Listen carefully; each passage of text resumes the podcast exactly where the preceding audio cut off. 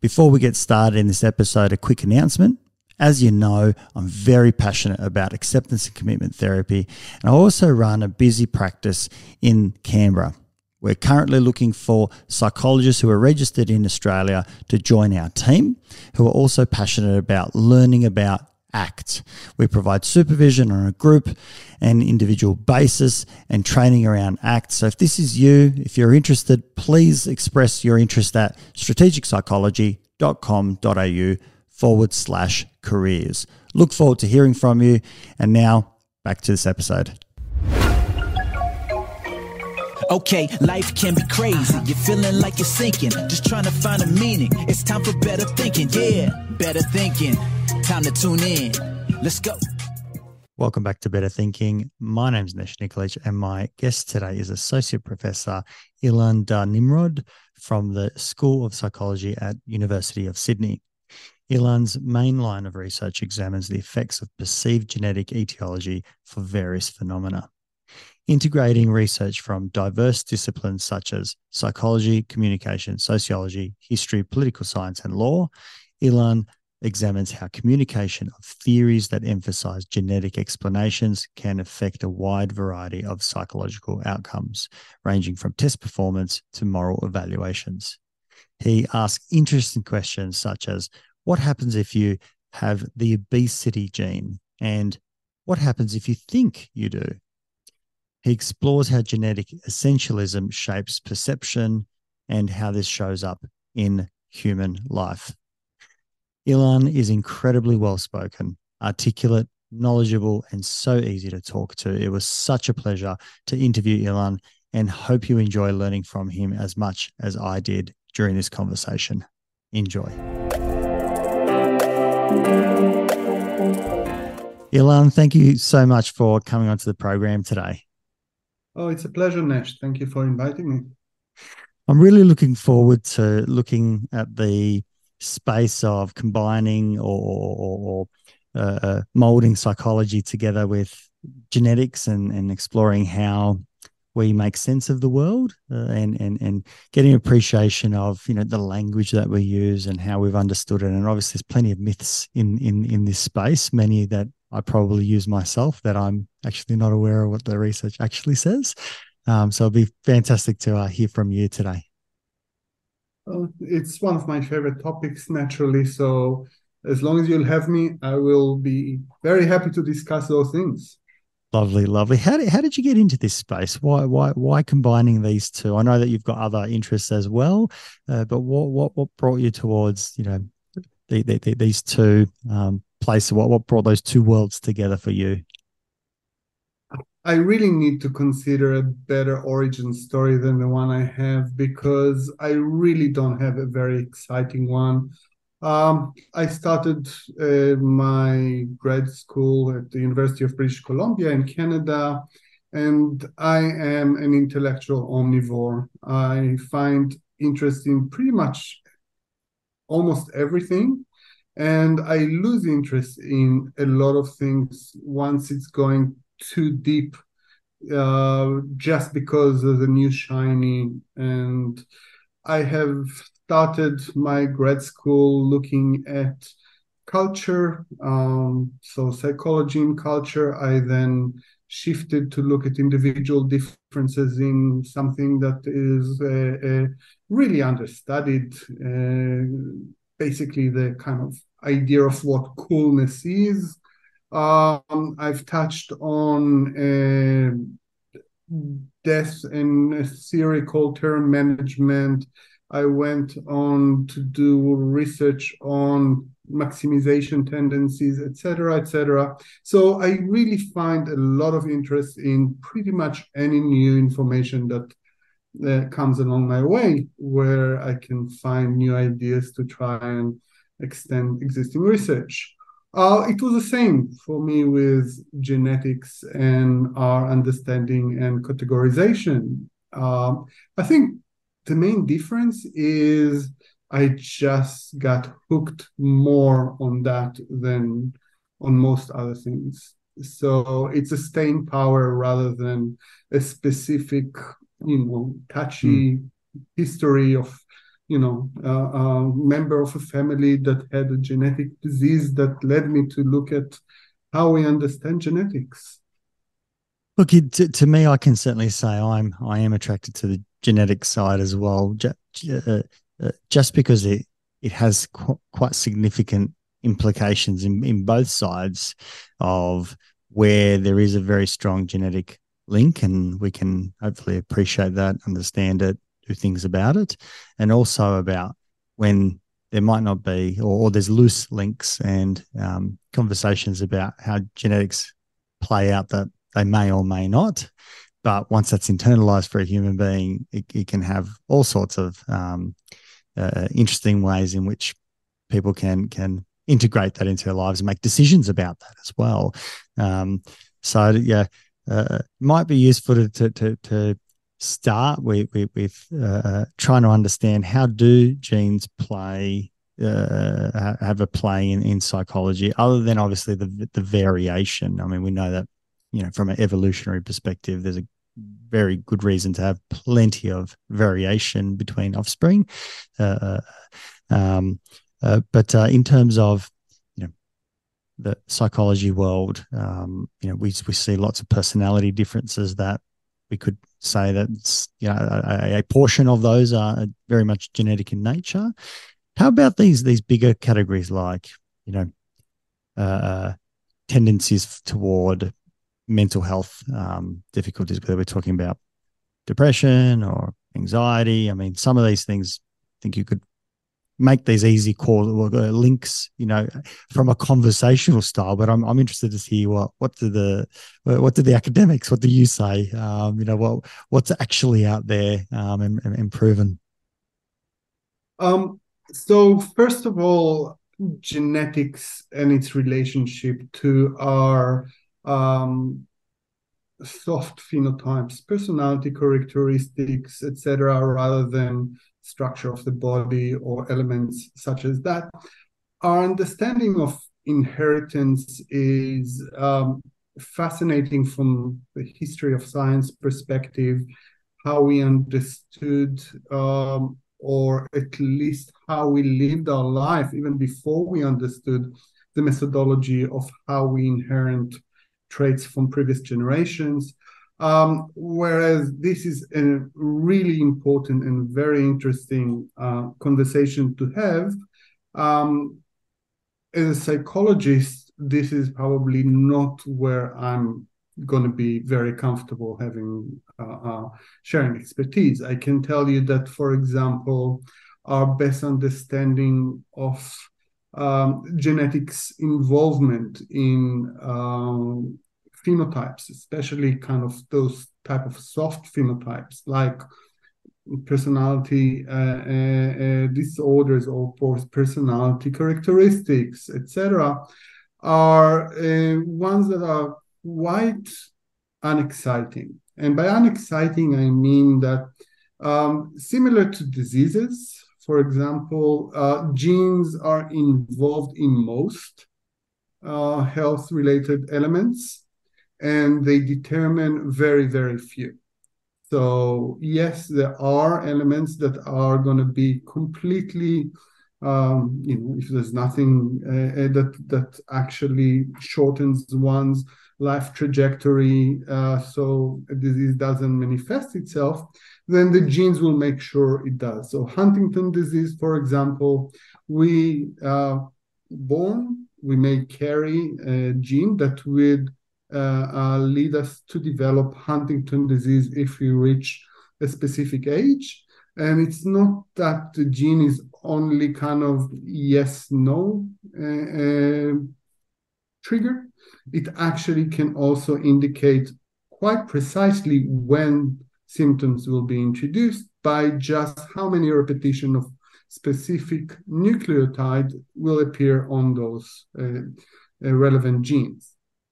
So, yes, there are obviously um, diseases, disorders that are that connected to genetics, but most are not. And what a lot of the field of genetics, behavioral genetics, etc., has been attempting to do for many decades is try to quantify how much is something genetic, how much is it environmental, um, and they have quite sophisticated and quite also simple tools to evaluate it.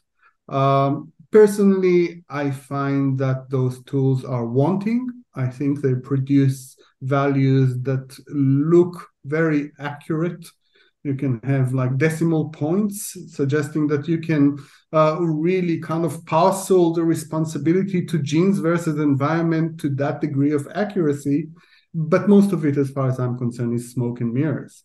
The problem is that um, genes and environment are so interconnected that trying to parcel one from the other is um, put out to some degree, but also harmful, as we're probably going to talk later on. Mm. Uh, and that's probably where my expertise is lying.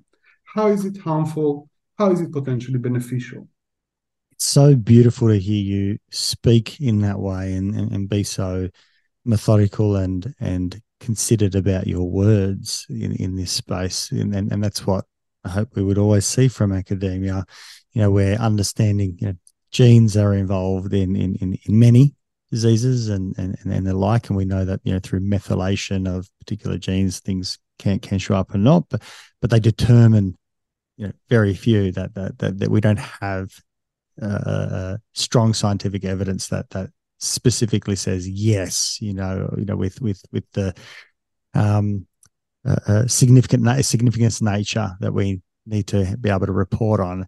Having said that, the media, on the other hand, doesn't act accordingly, and so we hear things like, you know, the depression gene or the obesity gene and all sorts of stuff which which or the divorce genes or the success gene or very interesting kind of suggestive that use the same tools that we use to look at for example uh, disease or characteristics phenotypes uh, and we can find that there is a gene for success in the same way that there is a gene for obesity in the same way that there is a gene for divorce in the same way that there is a gene for um, cancer um, all of them using those tools would manifest itself. But I think that while while people find a disease gene or a cancer gene something a bit uh, uh, that is not really conflicting with their understanding of the world, they would find it harder to see a gene for success.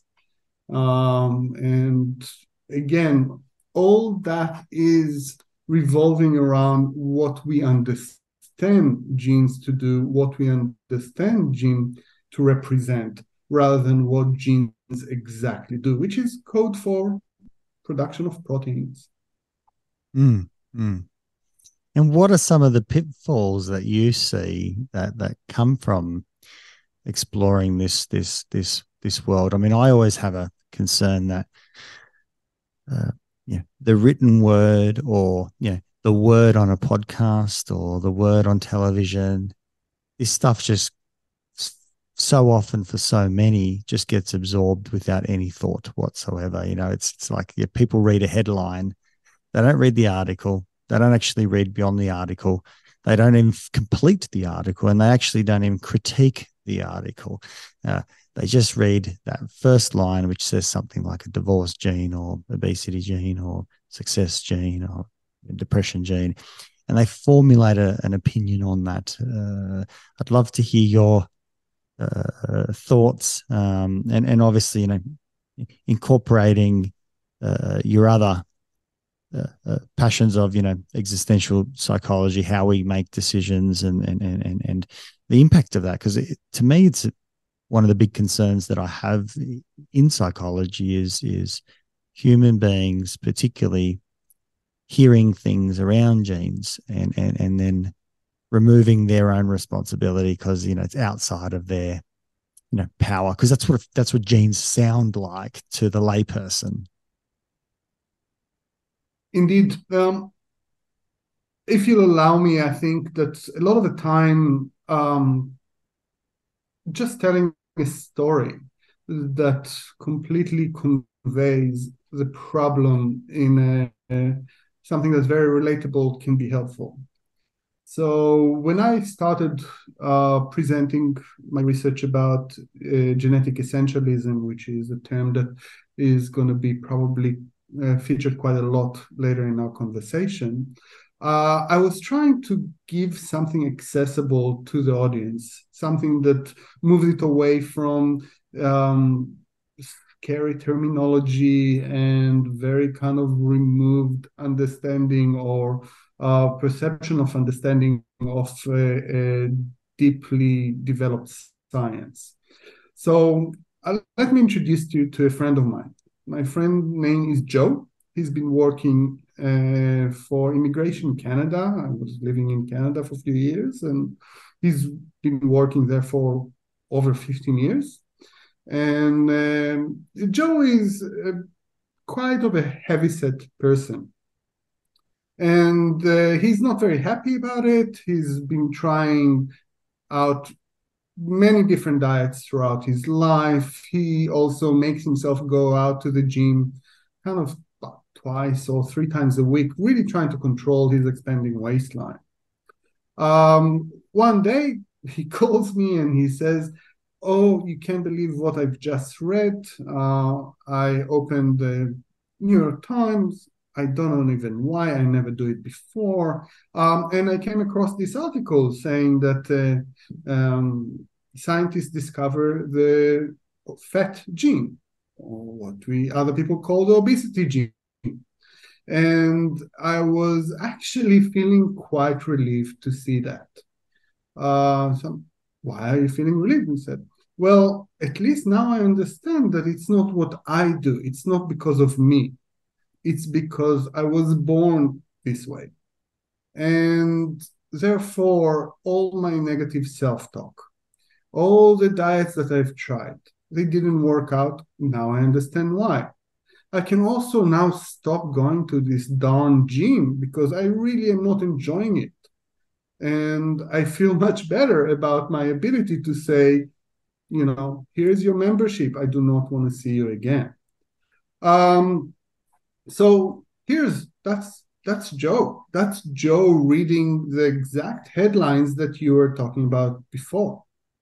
Uh, and that Joe relates those headlines to decades of experiences that they've had throughout their life and see it not only as some kind of a very cold understanding of science, but instead of something very personal to them, something that has meaning in how they're going to live their life now on. Um, so, Joe, let me basically bring him out of the closet.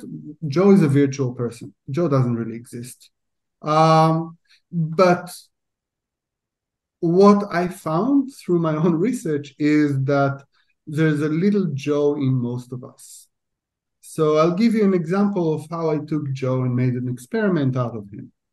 I brought individuals to basically a lab, and just like you've mentioned, um, people read, consume media, and much of the scientific media that is made accessible to the lay intelligent person is about genes we see it's it's ubiquitous. Uh, if you ever follow science sections of uh, main media outlets, uh, invariably you're gonna see something about genetics at least once a week, most likely a few times a week. So the consumer of such media will have kind of substantial exposure to arguments about genes. Um, now, I would love to vilify media. Who doesn't? But I don't think that the media is, you know, particularly more vilifiable here. Uh, because I think the media is actually basically channeling the same biases that we have as individuals. And it just reflects it back to us. Journalists are human beings, surprisingly enough. And as such, they are susceptible to many of the cognitive biases that human beings are susceptible. One of them is exactly what I'm talking about, which is genetic essentialism. And a bit later, maybe we're going to break it down to what are specific cognitive biases that emerge from that phenomenon. So I invited people and I have um, basically provide them with uh, I something I termed um, a measure of verbal intelligence. And because people are familiar with those kind of measures, there was a, also a, a, an article in it, uh, followed by multiple choice questions, where it's supposed to be reading comprehension. And my manipulation was basically disguised as those articles. So in one condition, participants read about um, scientists discover an obesity gene kind of headline. Again, very common in the literature. And in another, we provided them with very similar account of obesity that revolves instead on social network. Again, another thing that actually has scientific uh, support as a kind of etiological element in obesity. So when the people around us are gaining weight, we are more likely to gain weight. When people around us are losing weight, we are more likely to lose weight. Um, and in a third condition, we just talk about food production to kind of you know stay within food, but unrelated to etiological explanation for obesity. And after participants completed a few tasks, one of them being that reading comprehension, we thanked them and we told them, hey, the experiment is over, you can leave now. However, as you can see, we are uh, a lab that does a lot of research about psychology of food, and we are trying to find a very good um, baked good to use in future research that will be revolving around actual consumption of food. Would you be uh, willing to help us with giving us your opinion about how good is the actual baked good? And all of them invariably, students at the university were happy to get some cookies, said yes. So we took them to a different room on a different floor where we actually baked cookies, and it was smelling heavenly. Uh, I think for for months at a time, I had all the people around the offices come to me and say, "Do you have any more cookies to give us?" And it was very. Uh, uh, um, it was a very, very good time to be a researcher back then, and uh, I certainly got a lot of points among my colleagues for that. Um, but what we wanted to do is basically see if following that reading comprehension, that exposure to explanation for obesity or a control condition, we will see a difference in how much would the participants consume when they are basically um, given a bowl of broken cookies and they are allowed to have as many as they want by themselves in a room. And what we found was actually, I think, even the, the, the effect was expected. The magnitude of the effect surprised me personally. So we found that participants who read about that obesity gene consumed 50% more in weight of those cookies than participants in the control condition. That's significant. Uh, it was significant, but it was also substantial. Um, so yes, it was something that I think really for me drove home that you know fictional Joe that I was mentioning, and that's why I really identified Joe in you know probably every one of us. Uh, I think we read or we hear about a gene that is associated or potentially determined, usually scientifically inaccurately, but how, that's how we often hear it, uh, a phenotype, and then we just throw our hands in the air and say, well, no point in fighting it. Yeah, and and, and that's the point I think uh, uh, not not using the word significant from a uh, scientific perspective as in a significant uh, result, but but a substantial result, as in fifty percent quantity based. You know, measure measured by weight uh, is is a lot. It's that's you know kind of like saying you know I had a you know glass of water or I had a glass and a half of water. You know, that it's a big, big difference, and and obviously it it it, it potentially uh, alludes to the removal of self-efficacy of saying why what is the point of you know uh, behavior change restriction um, you know acting in accordance with the knowledge base that i have uh, of limiting uh, my consumption if it doesn't matter because the obesity gene is set and planted and you know uh, i i don't have much to to contribute in in this space. Indeed. And, and while i think this example is something that many people may actually relate to personally it's hardly the only area in, in our lives where we can see the same um, biases basically working out and affecting our in this case behavior. Sometimes it's attitude. Sometimes it would be emotional responses. It can be a variety of actual outcomes that can come from our exposure to some sort of genetic etiological claims out there, especially when they come with some sort of a scientific, uh, uh, respectable umbrella as the source. Um, and again, it combines our tendency to have some sort of a respect to science as um, a conveyor of explanation, which is something that I'm very happy as a scientist that we have. But it also brings about our uh, limited understanding of what it is. And let's say if we talk about string theory, um, string theory is a fascinating theory. Not many of us are using claims from string theory in our daily lives. We don't use a lot of metaphors from string theory in our daily life. We're not guiding our behavior or the way that we are navigating the world in light of our understanding of string theory. Um, arguably, most of us are not much more familiar with what genes really do than we are with what string theory really tells us. Nevertheless, we are using it in a metaphorical way constantly. Kobe Bryant, great basketball player, maybe one of the best ever to walk this earth, hardly a genetic scientist, I think, used to use that, you know, the DNA of the Lakers team, the team he used to play for in the NBA.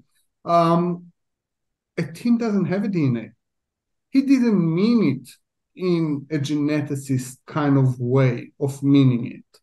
What Kobe Bryant was talking about is the essence of that Lakers team. That in its core, the essence team of, of that team is such. And instead of saying that, he just used something that everyone understands, which is the DNA of the Lakers team. No one raised an eyebrow. What does it mean? The Lakers team doesn't even have a body. How does it have a gene? No one was asking that. It's clear to everyone. And it's clear to everyone because we borrowed a very, very complex scientific entity and we're using it in a way that makes sense to everyone around us around us, but not necessarily in a way that science would suggest it's appropriate to use it. It's uh, it's interesting while you're talking about that. The first person that popped up in my mind was Deepak Chopra, who has used quite significantly the word quantum um, and and he's very articulate, and clearly he is very intelligent. Uh, but he within that, he's also been able to use words like quantum, you know, healing, quantum syn- synchronicity, quantum, quantum, and and uh, and because he can speak at length and and quite compellingly on these um, uh, topics, it, it it it comes across with with great confidence, and it's quite easy to then digest and say, "Wow, it comes from a uh, from a credible source. Um, and and you know we put the word quantum, which means oh well, quantum equals science. We know things uh, at that level, and so you know now if I think in a particular way, that can coexist somewhere else, and therefore I can attract X and Y. And and my goodness, um, uh, uh at least some concerning decisions can be made for uh, people who might not be so critical of that work or, or have that literacy if if, uh, if we talk about we talk about that. Was there uh, sorry to jump back a little bit uh, Ilan was there any moderating factor around someone's uh, capacity to uh, lead, I'm not sure what the language is, but um, uh, their capacity to critique, you know, uh, literacy, um, the, the, criticism of. I'm sure there's a term here, but but how to have a critical mind um, when reading these things and how that potentially moderates the quantity of of cookies that someone might eat. And it might not be that particular research that that you would have looked at, but in the literature, does that moderate things? I'm sure there are uh, quite a few moderates because there is enough variability in the responses of people to suggest that we are not uniformly reacting to those kind of, uh, in my case, manipulation.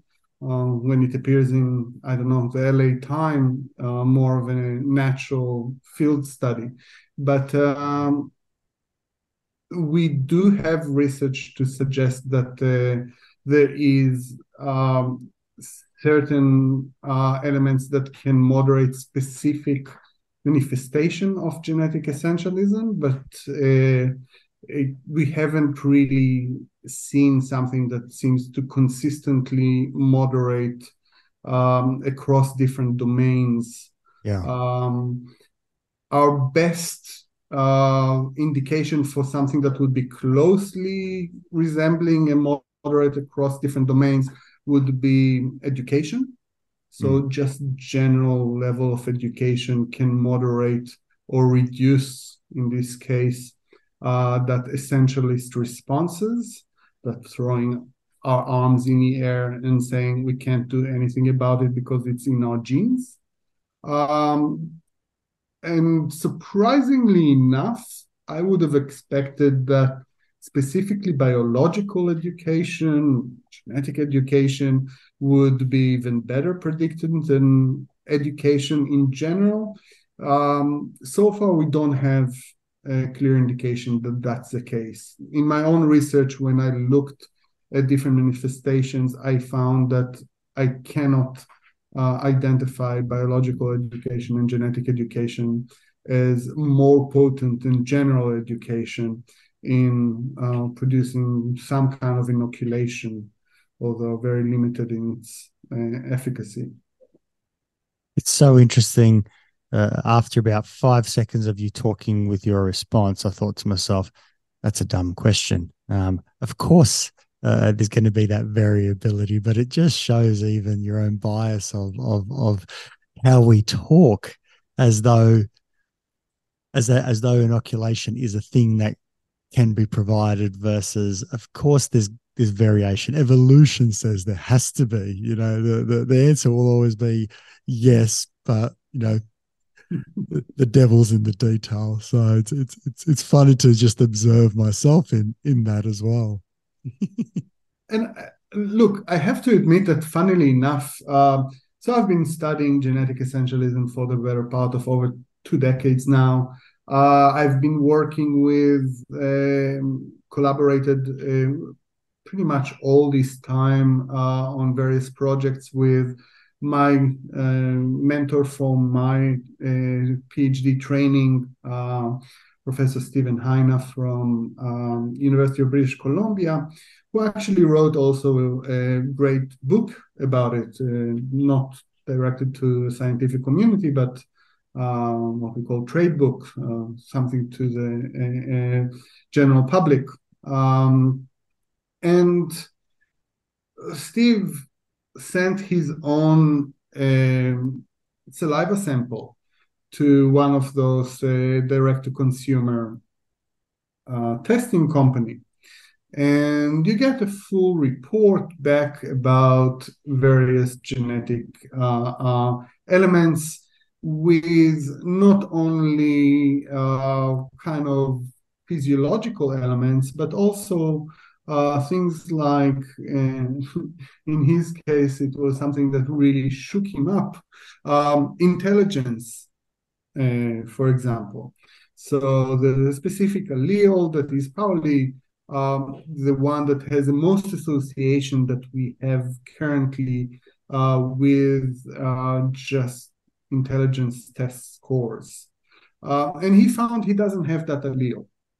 So he person who's been doing research on genetic essentialism as long as I have been doing research on genetic essentialism, who is intimately familiar with all the biases of our understanding of what genes are, says, I was staring at that report and I felt, oh, that's a shame. I could have been more intelligent. I'm like, oh, I felt I, I I'm just not as intelligent as I thought I was before I saw that report. And beyond the actual um, association, which is tiny, because probably most of our genes are intelligence genes. Uh, there is no single gene that make us intelligent or not. Uh, and even polygenetic scores can predict only that much of our the variability in intelligence. But um, nevertheless, even a person who is so intimately familiar with our biased perspective on genes can be susceptible to use exactly that essentialistic approach uh, that we are consistently warning people of. So I think point being is that even knowing of that tendency, that essentialistic tendency. And perhaps in a minute, I should try to explain why we call it essentialistic tendency and what it all means. Uh, but even a person who is so intimately familiar with it can be susceptible from an emotive, at least, perspective, from how does that person feel once he learns about something genetics about themselves um, is, is showing how it's hard to shed just because we know something. It's hard to shed our understanding uh, that might be um, pre-existing and much less uh, nuanced um, as we would expect. It's it's so fascinating how drawn humans are to have a narrative to to give a reason to explain and you know that's where these biases come from. They're confirming biases that that that says if, if, if i have a body of knowledge you know i tend to attract more of the same. I i, I can easily um, cut away anything that is different to or, or goes against uh, and continue to to just reinforce and my reinforce my framework and and but you know language is these powerful statements are powerful. We've all felt them, and, and I think what something that you said earlier about you know the, the explanation of Joe. There's a bit of Joe in all of us. You know, it's a, it's such an elegant way to to to talk about this. I don't. I unfortunately I don't think I shed my own inner Joe again after 20 years of intimately researching and understanding the phenomenon uh, that basically you know created that small little Joe inside us all. But if I can again go back to the uh, essentialistic tendencies you were you were wanting to to elaborate on, and, and that's exactly what I'm trying to zoom up a bit because uh, we are considering genes and genetics as a science. Uh, it's been barely over a century since we truly understood the level of or the actual uh, element that is responsible for our inheritance. So when Darwin wrote uh, about the evolutionary theory, he wrote at a time when they did not know what is in our body responsible for transmitting that inheritance of traits of diseases etc uh, so genes have been discovered in the 20th century 50 60 years after uh, darwin has started uh, um, his own claims about how evolution works. So we didn't need to know what the actual vehicle for the inheritance from one generation to another to already provide a quite nuanced understanding of how that uh, uh, of the outcome of that vehicle. Um, but because genes as a concept are barely over 100 years old it doesn't mean that genes as a metaphor were not there long before. So the idea of genetic essentialism may be limited to the time that we understood what genes are, but the concept of essentialism, or in its more general form, what's called psychological essentialism, is uh, probably been with us as a species ever since we had enough intelligence to look at the world around us and try to make sense out of it. So, psychological essentialism is basically the tendency uh, to try to create categories, to be able to navigate a world of so many instances and individuals, uh, even with the sheer computing powers that we have between our ears, we would just find it intractable. If we cannot simplify the world around us to specific rules and category based rules, we would not be able to actually uh, uh, wrap our heads and navigate that environment. So we need simplifications. So categories are vital to our ability to navigate the world successful. And to create categories, we need tools. We need some kind of cognitive enabling elements that would allow us to create categories in a way that is both um, efficient and um, inferential. Allows us to make good inferences about, uh, about the world, so we don't, you know, end up putting our head under the sword because it makes sense to do that because swords is one of the things that we also use metal for, just like beds, and we put our heads on a bed. Um, so if we are failing in creating useful categories, then we are very likely uh, uh going to have hard time surviving to an age of reproduction, which suggests that those individuals are no longer with us.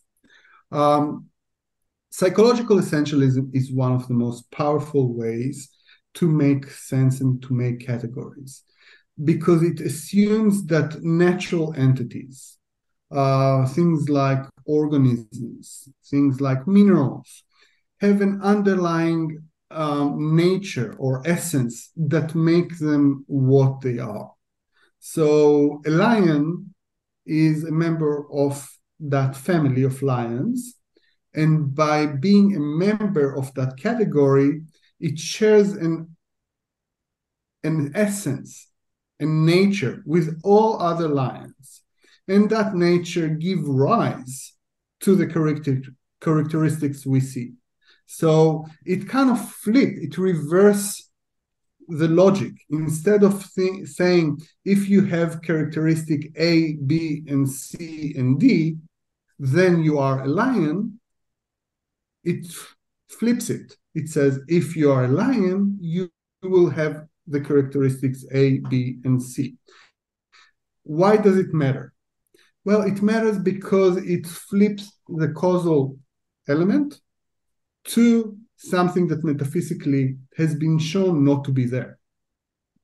So if you think about what's the essence of a human being, if there is an essence, then let's say you are a person who is materialistic, like many scientists are. It needs to be a material, it needs to be something. Where is that essence? Where does it sit? Which body organ you have that is the essence? So, metaphysically, again, that essence doesn't exist. There's a great, you know, uh, uh, uh um, philosophical and also psychological accounts that do a great job uh, dismissing it as a metaphysical phenomenon. But I think that um, most of your listeners can probably, you know, reach that conclusion themselves by just kind of reflecting on it. That essence that doesn't exist is still something that we hold very strongly to. So if we take adults and even children, they show that tendency to see that underlying essence in natural categories. Um, so if you take and that experiments have been done with children, has been done with adults. If you take a, a, an animal, let's say um, an animal like a sheep, and you are changing a lot of that sheep. So you surgically make it look like a goat. And you change the vocal cord so it would make noises like a goat. And you change any physical feature that makes it look like a sheep to make it look like a goat. Do you have a goat or do you have a sheep? Ask children and almost invariably they're all going to say, no, it's still a sheep. Doesn't matter that you did all that, you didn't change the essence of that animal. And even if you add psychological treatment that makes it think like a goat, it doesn't really matter. There's nothing you can do to a sheep to make it a goat. Why is that? if the features are what determines the category, then at one point you would have a goat. But because there is an essence or perceived essence, then there is nothing that you can actually do to get rid of that essence. And that's led a lot of individuals, when they're talking about psychological essentialism, to indicate that that essence is non materialistic, almost by definition. So that essence, the characteristic of that essence is it is unseen, it's um, um, deterministic, it's causal, uh, it's inherited, uh, and it is basically the thing that is causing all the phenotypes, all the actual characteristics that we can see. Um, and that's great. But if you look at all those elements that we are using to define an essence, they are one to one the way that we are seeing what genes are. Genes are unseen, they are perceived as cause of phenotype, uh, they are inherited, uh, uh, they are stable throughout life, just like the essence. Um, so all those defining elements of our metaphysical misunderstanding of essence are shared with our misunderstanding of genes, leading us to kind of use genes, just like Kobe Bryant did, to prescribe what otherwise would be just called essence. Um, and, and the fact that that psychological essentialism has been around and can be seen in writings that are three, 4,000 years old and can be seen in children that were born um, in Norway or in the Kalahari um, suggests that we can have something that is very human in nature. And the fact that Steve Heine, with all his understanding of genetic essentialism, is still susceptible just shows how deep that mm. mis that metaphysical misunderstanding is within us.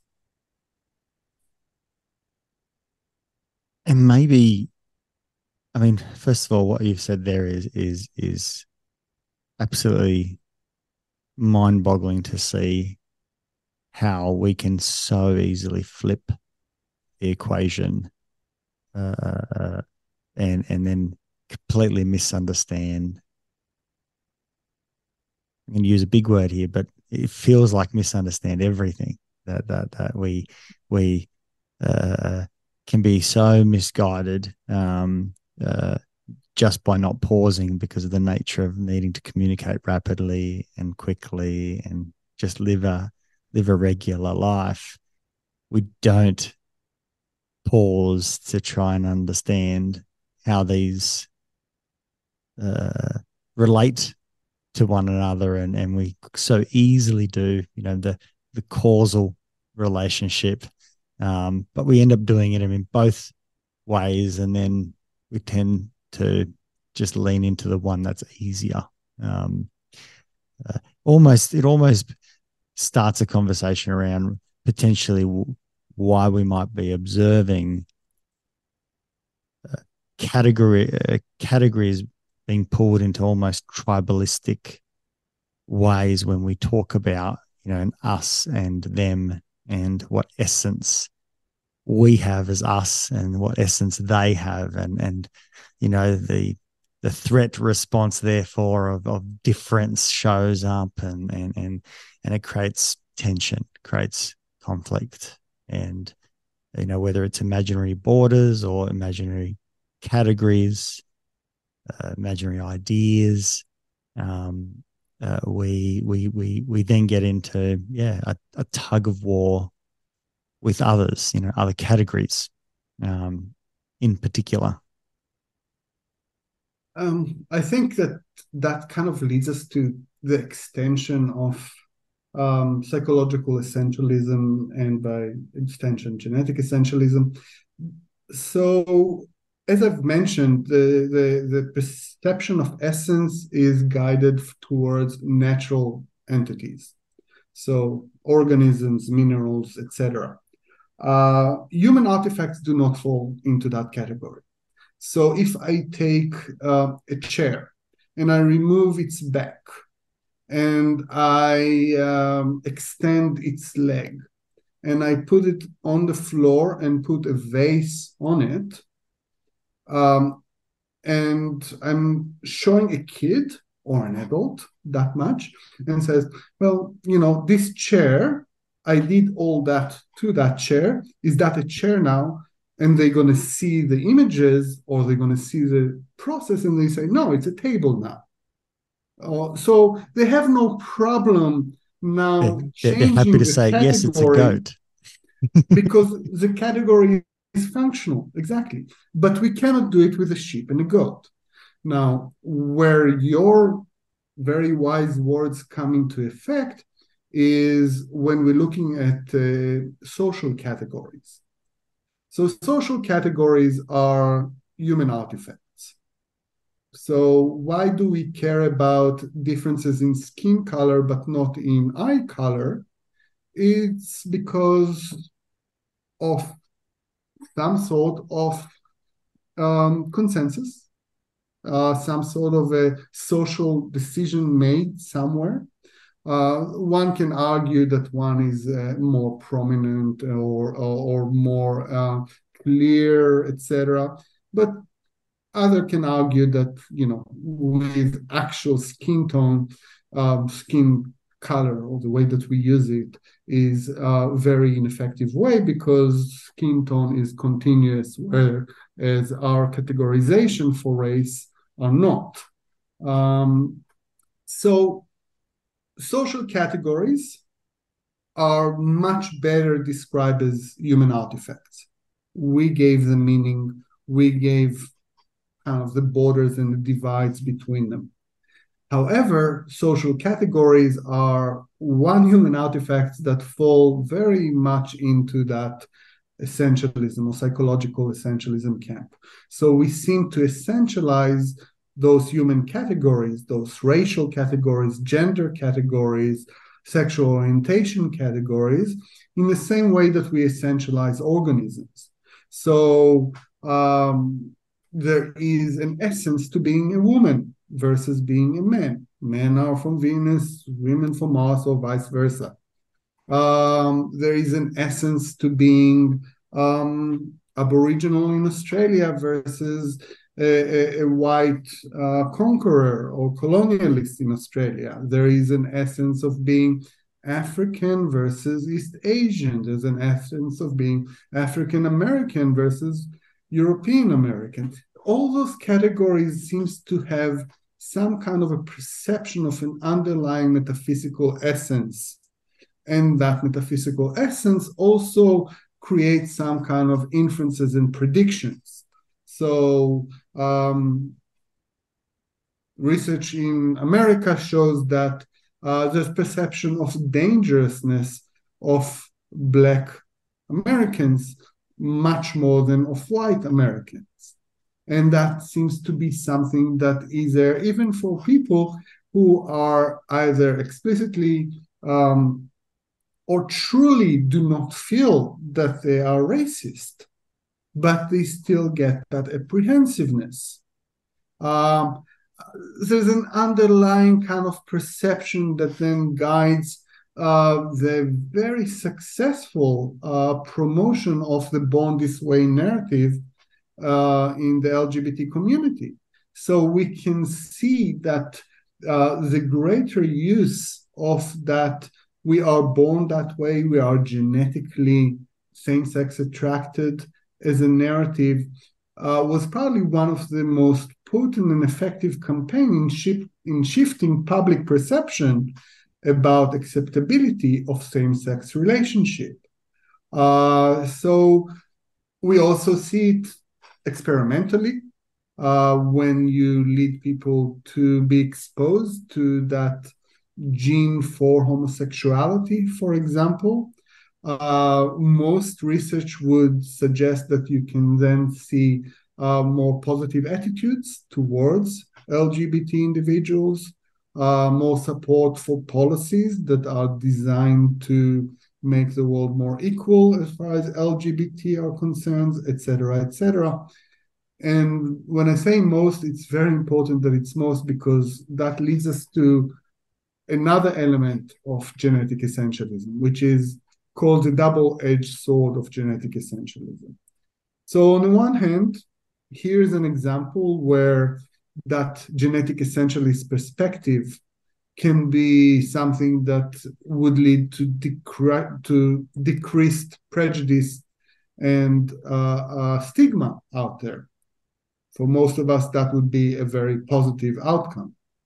Um, however, that is because some of the, the biases that come from genetic essentialism are ones that can reduce what we would call blameworthiness. So the deterministic element, so genetic essentialism suggests that um, an outcome is more likely to be deterministic if it comes from genes compared to come from another explanation, just like the example with the obesity social network explanation that is was explicitly you know associated to the same degree in our primes the, as the genetic one but the genetic led to the increased eating whereas the just as potent alternative environmental explanation did not mm. uh, so it's not a potency it's not the strength of the association it's the fact that it's genes versus something else. So uh, determinism is increased by just calling something genetic versus by a different name. It's also related to what we called uh, the naturalness bias. So genes are perceived to be natural. So if something is genetic, something is also natural. because it's not a product of human manipulation. And we all know that mm, anything natural sounds to us much better. So, although cyanide is natural, it kills you, but that's great. We still see in the supermarkets shelf after shelf of uh, uh, products that claim all natural ingredients. Well, cyanide is a natural ingredient. You don't want it in your food. But they are still using that because we associate positivity with nature, nature and with natural elements. And that's what's called naturalistic fallacy. If something is natural, something is morally acceptable, something is good, etc. So you have two biases that come from genetic essentialism that would arguably reduce things like stigma in that case. However, there is another bias, which we called uh, the bias that is homogeneity or discreteness. So when we are thinking about genes as creating categories, because those categories are now imbued with all the things that we believe genes to be, which is stable, which is um, non-overlapping. So they create categories that are that have much more rigid boundaries. If it's genetic, you cannot be both. If it's genetic, the whole idea of continuum goes up the window because you have to be in one category or the other. You have the gene and therefore you're X. You don't have the gene and therefore you Y. Y and X do not overlap. So that creates uh, some sort of a view that in group members, members of the same race, member of the same gender, doesn't matter, are more similar to each other when you are thinking about the categories as influenced by genes. And the unfortunate part, out group members are further away from your in group. So if you think from genes perspective, from genetic perspective, and you have that genetic essentialist biases, you are seeing people that are not in your shared genes group as much more different than when you saw them as yeah out group members but you didn't think in a genetic way and that means that the all the uh, social sciences research that suggests that the more uh, uh, the otherness element increases prejudice well genetic perspectives create stronger otherness creates stronger boundaries, create greater distance between different categories. Um, and that's why some of the research about social uh, sexual orientation, for example, finds the opposite that emphasizing the gene for homosexuality leads some people, and we talked about variability before, leads some people to actually double down, to actually experience greater dislike of LGBT, greater uh, uh, uh, um, opposition to support for equal measures such as marriage or adoption of children.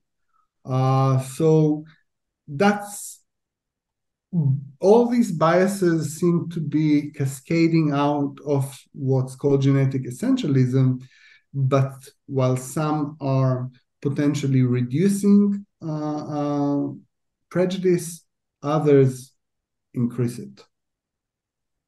There's also a forcing function that research leans into looking at genetics because it appears to be so deterministic and obviously media like that because naturally provides them with greater viewership and and engagement.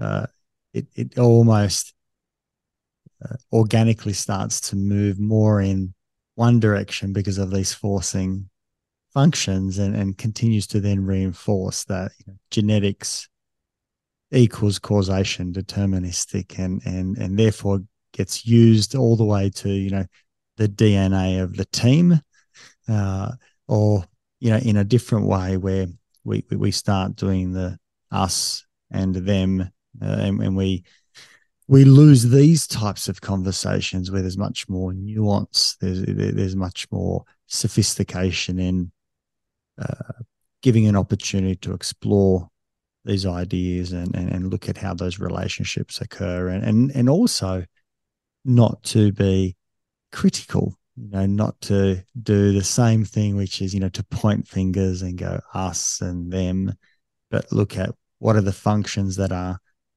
uh, making the world lean into a certain direction or or, or not because all of these things i i, I think um, uh, when considered in a mindful way, you you, you can at least uh, begin to think about why are they leaning in that direction, not from a causative way and, and saying that all assumptions will be right, but uh, in in trying to do an explanatory way without without judgment, you know, without another another additional category of right, wrong, us, them. Uh, so, like you know, even your reference previously about the media, you know, not to go out and um, you know crucify them. Uh, it's something I certainly have done in in in in the past and have leaned into, and and certainly from this conversation, I will be thinking about that differently because it's not a part of the solution or, or a part of how I want to be viewing the world. And again, like looking at the literature and looking actually at uh, at least leading newspapers and the way that they address genetic uh, and genetics research in their publication, I do find that um, it seems that they have moved from the oversimplification, the obesity genes, the divorce genes, um, to a more nuanced associative kind of claims. Unfortunately, what my research suggests is it really there's less sensitivity to the way that you are presenting genetics it's more about if you say genetics that's it so even if the media is trying to portray a more accurate picture, um, our own biases as consumers, as readers of that media, mm. are ones that basically once that keyword is there, we we lose that sensitivity to nuance. Oh, it said only associated. No, it doesn't really matter. Yeah. You know, it's... genes are there. We cannot do. Let's throw our hands in the air very much in line with uh, relational frame theory that once uh, a category is in place, you get those not necessarily two teams, but it's easier to explain in two teams. There might be well, there's there's many many teams, but we know what's on each side. You know, good and bad. You know, nature that's on the good side. Uh, if we go out and, and say, um, you know, a football team that one has a bit of nuance to it, but someone might say football, that's on the bad side, or we, we have clear categories about where things should be. You know, global warming, we all know what that is. That one definitely has to be bad. Uh, even though we don't have, you know, I have zero comprehension about that incredibly complex and and and uh, uh, poorly understood by the masses conversation. I think it's probably a hard one for or scientists, let alone for lay people like like myself. But we know where it belongs. I know that global warming is bad, and I know that solar panels are good. And that's all I kind of need to know. And, and, and to hell with the rest, you know. But uh, uh, th- th- those relational frames, once they get a hold, they're hard to break. And, and genetics, you know, uh, equals deterministic, at least at the moment. Um, uh, without giving it some more thought. It is, and then again, this is something that uh, we are still searching for a way that we can communicate nuance in a way that doesn't trigger deterministic perspectives, fatalistic perspective, perspective. Um, it's it's an uphill battle. It's we still haven't. We've offered throughout. Um, I've offered throughout my you know publication history some suggestions.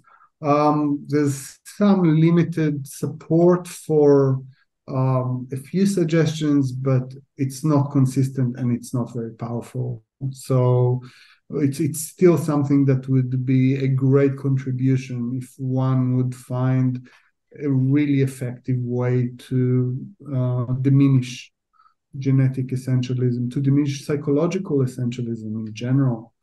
Genetics is just you know the latest to to captivate it. Uh, you know, uh, Heraclitus and, and, other Greek philosophers were probably looking at other ones, um, humors, you know, in, in, in ancient Greece, the four humors and the balance between them as the essence of health and essence of characteristics, the type of people who have more black bile are individuals who are XYZ compared to individuals who have red bile.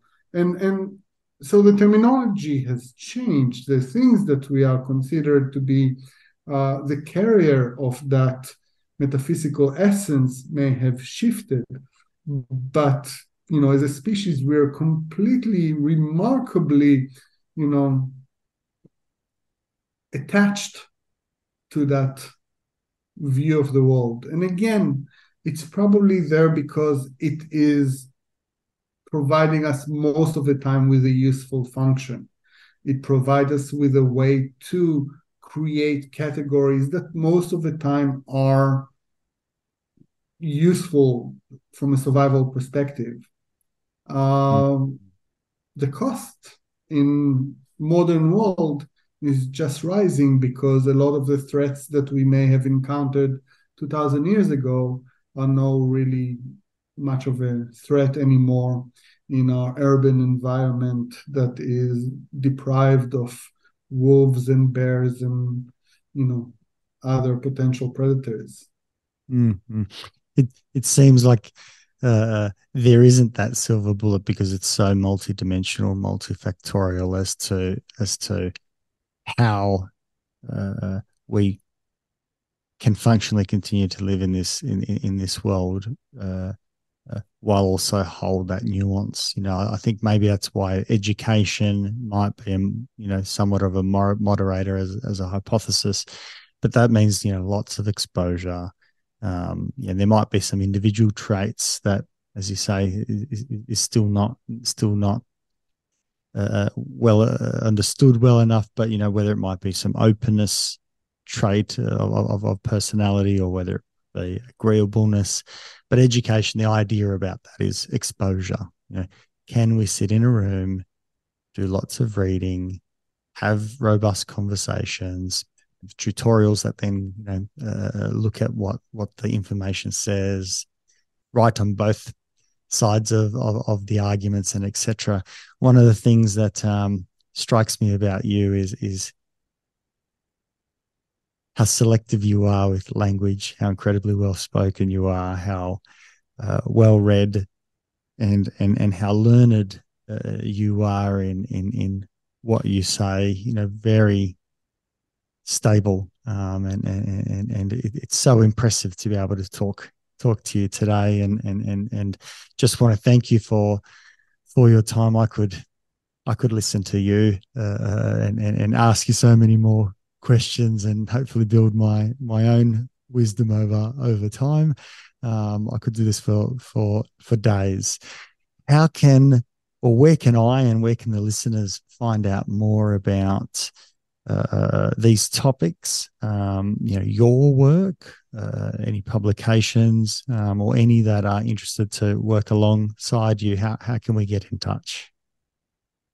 Um, well, my work is uh, mostly appearing in journal articles and sometimes in some books in chapters form. Uh, so, first of all, let me try to kind of convey my appreciation of the completely unjust uh, uh, evaluations of me as a as a as a person and my intellectual prowess. Uh, I will take it. I will not reject it.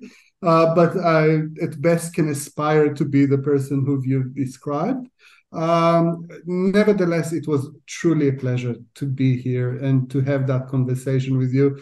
And I think just you know, as you said, I can continue to too much probably to discuss those things. I find them fascinating. I find you as a great person to have that conversation with. So thank you. Um, my research is uh, available online. So if a person just Googles my own name, um, they can find that I have a profile on a website called ResearchGate, where a lot of academics are making their research available to the public. So some of my articles appear in journals that are behind what's called paywall. So people who do not have subscription would have to actually pay to have access to that information. And that's uh, researchgate.net. Uh, researchgate dot I think org or uh, org is it? It is no dot net. You're right. Yes. Dot net. It says he uh, join for free. I'm just looking it up now. It says join for free. So yes. So um, again, it's not a website that has any kind of hostile intentions. It doesn't uh, chase you with uh, suggestion to buy uh, uh you know toilet paper or a new sofa. So um, it's a good place for people to come if they're interested in uh, actual um, research. I find that the type of research i do as a first and foremost social psychologist is quite accessible for people. We i'm trying to minimize the use of jargon uh, you don't need to have a specific uh, um, training, I believe, to understand what I'm doing. Maybe the statistics part would be something that would be more clear to people who know the statistics, but the statistics part is something that uh, you can just believe that what I found statistically is what I found because there are peer, peer reviewers that that made that kind of quality assurance. So the narrative itself, I think, is accessible to uh, most individuals who speak English. Um, and yes, I've made my research available there. And also, if anyone wants to use that um, website to get in touch with me, there's an option of doing it. There's also an option of just doing it by emailing me. Uh, uh, if again you google me you can find a lot of uh, ways to get in touch with me quite easily so i'm not going to challenge people to get a paper and pen and write down a long email so it's just much easier and just check out nowadays. the university of sydney for exactly. for, uh, for those listeners so uh, again Nesh it was truly a joy to have this conversation with you you are extremely uh, hospitable and uh, extremely intelligent, asking great questions. So you made my last hour and a half truly enjoyable. Uh, thank, thank, thank you, and thank you for your generosity uh, and, and and and intelligence, and and for sharing as well for knowledge exchange for all for, for myself first and foremost, and also for for our listeners. Um, I'd love to have you back at some some point to either continue this conversation or or to look at other other areas. I know that uh, you've got many other uh, passions and, and and areas to be able to speak on. So um, yeah, thank you. Appreciate appreciate you and appreciate your time. Thank you, Nesh. If you enjoyed this podcast, please support it by going to iTunes and putting a review, subscribe, share it via social media, and tell others about it. Start a conversation. It's listeners like you that make this able and possible, and why we bring in these guests to go out and share their knowledge and resources. And just lastly, if you are a psychologist and you want to go out and be part of a bigger team, develop your experience, and get into some exciting work, come to strategicpsychology.com.au forward slash careers and reach out. I'd love to hear from you.